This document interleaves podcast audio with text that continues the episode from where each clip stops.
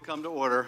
Good morning, everyone. This is the first in a series of public hearings the committee will be holding as part of the House's impeachment inquiry. Wednesday was the first day in the public phase of the impeachment inquiry into President Trump. Two important witnesses testified in front of lawmakers. And with that, I now recognize the uh, witnesses. William Taylor, the acting U.S. ambassador to Ukraine, and George Kent, deputy assistant secretary at the State Department. These televised hearings included several contentious moments between lawmakers, bickering over time, process, and questions. But the hearings also revealed meaningful insight into the facts provided by key witnesses, including a new revelation previously unknown to the public about a telephone conversation between Trump and U.S. Ambassador to the European Union, Gordon Sondland. So, What's that all about? And what else did we learn from the very first in an upcoming parade of public impeachment hearings? We're going to guide you through what happened today, and we'll be your guide through this whole ongoing process. So stay tuned. This is Can He Do That, a podcast that explores the powers and limitations of the American presidency and what happens when branches of government collide. I'm Allison Michaels. After a long day of watching and reporting on news out of the hearing, I sat down with my colleague Elise Viebeck, a political enterprise and investigations reporter here at The Post. I wanted her to walk me through a few of the major moments from the hearings, but first, I asked her to explain a little bit of what we saw in terms of process, since this hearing worked a bit differently than House committee hearings usually work. After opening statements, each party had 45 minutes for uninterrupted questions. I asked Elise first how the Democrats used that time. It's a good question. Uh, the Democrats started with House Intelligence Committee Chairman Adam Schiff asking a couple of questions, particularly about the news that broke from William Taylor's testimony. And then he yielded to a lawyer for the committee who proceeded to conduct uh, lines of questioning that had to do with what Taylor and Kent had told the inquiry in their previous depositions the Democrats feel that they're in a good position to make the case that Trump did pursue this alleged quid pro quo. And so the lawyer for the committee, Dan Goldman, was able to use the previous depositions and ask Taylor and Kent to very methodically lay out their case, say how they learned certain pieces of information, where they recorded it, who they told, and slowly he was able to sort of unfold the narratives that Democrats believe is true. So the use of a lawyer seemed particularly effective for Democrats. Absolutely. And I think that Dan Goldman has been pivotal in the closed door depositions, asking a lot of the important questions. Now, the Republicans had a lawyer do the same thing, and he has been equally as important behind closed doors. Yeah, tell me more about how the Republicans used their 45 minutes. So it, it's an interesting contrast because I think it shows the differing positions of the two parties relative to the information that's coming out. So Democrats feel like with every new revelation, their case for the alleged quid pro quo gets stronger. And uh, for Republicans, they feel that the whole thing is has been an unfair inquiry intended to eject Trump from office. And so they were a little bit more diverse in terms of their questions. They asked questions about a lot of different topics, many of which the witnesses said they could not answer because they didn't have direct knowledge of what the Republicans were asking about. So, for example, uh, the Republican lawyer Steve Castor at one point asked about Hunter Biden and the energy company in Ukraine where he served on the board. And the witnesses had to say, We don't know Hunter Biden we don't know about his qualifications to serve on this board. And the line of questioning sort of had to end there. What's important to remember about what Republicans were doing on Wednesday is they knew that the president was very likely watching this entire hearing unfold. And they wanted to make the case as strongly as they could to impress him and to show him that they are loyal. And so asking about certain of these debunked or disproved conspiracy theories related to the Bidens was in service of that larger goal. Would that also serve as an explanation for why the questioning portion from the lawyer was much shorter than the Democrats and the opening statement, if you will, from Nunes or the second opening statement in this 45 minutes was much longer than what we saw from Schiff in that same allotted time? Absolutely. And you could see a difference even in the tone of uh, the lawmakers and the lawyers. The Democrats uh, were much calmer in a way, much more methodical. The Republicans tended to be slightly uh, more dramatic, more raised voices. Uh, they knew uh, that this was a performance of, of sorts, and they certainly wanted to underscore something that is important to note, which is that George Kent and Bill Taylor are people who have not been at the center of the events that we were talking about on Wednesday. They are people who who tended to hear about things secondhand. And so Republicans feel like that's very important for the public to know, and they feel like it bolsters their case that there's no there there. So part of the Republican strategy, it seemed today, was to repeatedly interrupt the process as Schiff had laid it out. They kept saying, I have a parliamentary inquiry. Mr. Chairman, before we hear from the witnesses, I have a parliamentary inquiry. Parliamentary inquiry. Are you seriously interrupting our time here? I, I what is that? What is a parliamentary inquiry, and why were Republicans doing that repeatedly? So, a parliamentary inquiry gives a lawmaker the chance to interrupt a proceeding to ask the chair a clarifying question about what's going on. And so, you might make a parliamentary inquiry to ask about the length of a debate or why a certain party is speaking, in Wednesday's case, the Republicans continue to raise these inquiries, one might say, as a potential delaying tactic, but also as another messaging effort. They use those opportunities to make that same case that the Democrats have conducted a, uh, an unfair proceeding that has been largely behind closed doors. The Republicans are very interested in getting the initial intelligence community whistleblower to testify. They made that case several times. So they weren't typical parliamentary inquiries. You can read them more as messaging efforts. Wednesday's hearing, though, of course, was the first in, in the series of upcoming hearings does it having been the first mean that more of these interruptions occurred or is this a strategy that we think we'll see the republicans take going forward in, in the upcoming hearings? I think in future hearings we will see republicans employ this strategy what they want to do is is take advantage of every moment they have in the spotlight to defend the president and to try to prove and argue that this whole idea of the alleged quid pro quo is nonsense. And so if if a parliamentary inquiry gives them another chance to speak, they will take that opportunity. All right, let's move on from process to some of the meat and potatoes of what we saw today. I want to focus first on an understanding of who these men are and why they were important to the Ukraine US story. So let's start with George Kent. Who is this man? Why was he here on Wednesday? So, uh, George Kent is a deputy assistant secretary at the State Department, and he oversees Europe and Eurasian affairs. So, basically, this means that he's a very high level official who oversees all U.S. policy toward Ukraine. And because of his deep experience in the department, he has knowledge that is relevant to what happened uh, in this saga. And then, what about Bill Taylor? Who is Bill Taylor, and, and why was he there on Wednesday? Bill Taylor uh, is the current acting ambassador to Ukraine. He was also the previous ambassador to Ukraine in the 2000s. He was asked to come in and replace the ousted uh, ambassador Marie Yovanovitch this year. And he was someone that a lot of people were communicating with after the July 25th phone call between Trump and Ukrainian President Volodymyr Zelensky he's someone who was sort of at the center of several lines of communication about everything that was happening. And that's why Democrats wanted his testimony on Wednesday. Let's move on to what I'll call the highlight reel. Let's start with the most significant takeaway. In his opening remarks, Bill Taylor revealed an as yet unknown piece of this story. So let's listen to that clip. Last Friday, a member of my staff told me of events that occurred on July 26th. While Ambassador Volker and I, Volker and I visited the front, this member of my staff accompanied Ambassador Sondland. Ambassador Sondland met with Mr. Yermak. Following that meeting, in the presence of my staff, at a restaurant, Ambassador Sondland called President Trump and told him of his meetings in Kiev. The member of my staff could hear President Trump on the phone asking Ambassador Sondland about the investigations. Ambassador Sondland told President Trump the Ukrainians were ready to move forward.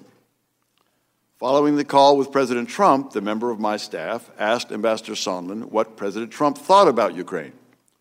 Ambassador Sondland responded that President Trump cares more about the investigations of Biden, which Giuliani was pressing for. So, essentially, more succinctly, what is Taylor sharing here? Taylor is saying that last week, one of his aides, someone who works at the U.S. Embassy in Kiev, told him that he was present for a phone conversation between EU Ambassador Gordon Sondland and the president on July 26th of this year. And the aide told Taylor this that he was in a restaurant with Sondland after a meeting with a high ranking Ukrainian official. And we have to remember the timing. This is the day after Trump asked Ukrainian President Zelensky to initiate investigations of the Biden family. That's that big phone call that we keep hearing about. So the day afterward, Sondland is in a restaurant and one of Bill Taylor's aides overhears him speaking with Trump on his cell phone. And the aide told Taylor that he heard Trump ask about the status of quote unquote the investigations. So that's a big deal. That suddenly shows us, if this is true, that Trump was inquiring about the status of the probes that he had pressured Zelensky for the day before. Now, the other thing that the aide told Taylor was that after the phone call concluded, Sondland told him that Trump cared more about investigations into the Bidens than other policy issues related to Ukraine. Again, another detail that, if it's true, bolsters Democrats' case to, about this alleged quid pro quo. Right. So it doesn't look good for the president, but it also doesn't necessarily show clear evidence of a quid pro quo. That's right. It just shows that this was something that may have been on Trump's mind. Uh, it shows that he was in close contact with Gordon Sondland about it. Uh, and we should note that on Wednesday afternoon, when Trump was asked about this, he denied any recollection of that phone call. And he has tried to put distance between himself and Sondland in the last week or so. Can you explain why, given that Bill Taylor had already testified behind closed doors, we're just finding out about this incident now? That is a great question, and one that I know that reporters want answers to. The fact is, we don't know, but that aide is going to testify later in the week behind closed doors, and I'm sure that both sides will be asking that question. Why did you not tell this story earlier? According to Taylor, the aide told him that story last Friday. So that was quite long after Taylor gave his closed door deposition. And I think it is fair to ask why the aide took this long to volunteer this information. One point that Republicans have made and continue to make in this hearing is that Ukrainian President Zelensky has said that he didn't feel any pressure from Trump to investigate the Bidens or to carry out actions in exchange for the release of military aid. I want to play a clip where a Republican Congressman, Ratcliffe, questions Taylor around this particular point. The Ukrainian president stood in front of the world press and repeatedly, consistently, over and over again, interview after interview, said he had no knowledge of military aid being withheld, meaning no quid pro quo, no pressure, no demands, no threats, no blackmail, nothing corrupt. And unlike the first 45 minutes that we heard from the Democrats today, that's not secondhand information. It's not hearsay. It's not what someone overheard Ambassador Sondland say. That was his direct testimony. Ambassador Taylor, do you have any evidence to assert that President Zelensky was lying to the world press when he said those things? Why are Republicans leaning on this point about Zelensky's public statement about the process and the call and the absence of pressure from Trump? Republicans want to make the case that because the Ukrainians didn't know about the hold on aid right when it happened, that that undercuts the idea of this alleged quid pro quo. So one thing that you heard Republicans say to Bill Taylor over and over is that he had several meetings with Zelensky after the July 25th phone call where Zelensky did not tell him that he was facing pressure. And Bill Taylor acknowledges that that's the truth. And Republicans feel like that's an important point in their case. They argue that if there was pressure and if there was a true quid pro quo, then Zelensky would have told American diplomats and shared the discomfort he was feeling. Does the suggestion by these Republicans that perhaps the U.S. diplomats are you know, th- indirectly calling President Zelensky a liar, does that have larger implications on the foreign policy stage?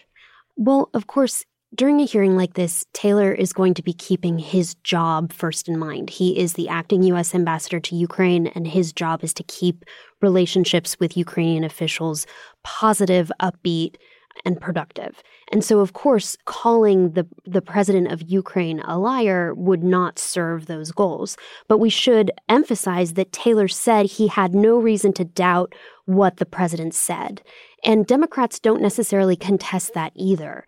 Uh, I think when the Ukrainians found out about the hold on aid is a major issue, and the two parties disagree about what it means. Another moment that was striking during this hearing was when Taylor was asked by the Democrats' lawyer, Daniel Goldman, if Taylor had ever seen anything like this in history. Let's look at that. Ambassador Taylor, in your decades of military service and, and diplomatic service representing the United States around the world, have you ever seen another example of foreign aid conditioned on the personal or political interests of the President of the United States? No, Mr. Goldman, I've not. We know from his testimony that this unusual moment in history alarmed Taylor. Did Taylor provide more insight into why this situation was concerning? He has had a long and distinguished career as an American diplomat around the world. And so to ask him whether he had ever seen a situation like this before carries a lot of weight. And of course, Taylor said no, he hadn't. It's a way of communicating the gravity of what Taylor believes happened, that it was very rare, that this isn't something typical that American presidents would engage in that although there may be certain conditions applied to the receipt of military aid, investigating domestic political opponents is not typically one of them. That's what Taylor wanted to say. And it works against some of the White House strategy of suggesting that this was all a normal interaction between Trump and Zelensky. There, it was a perfect call. There was nothing there. Right. So Trump has insisted that this was a perfect call.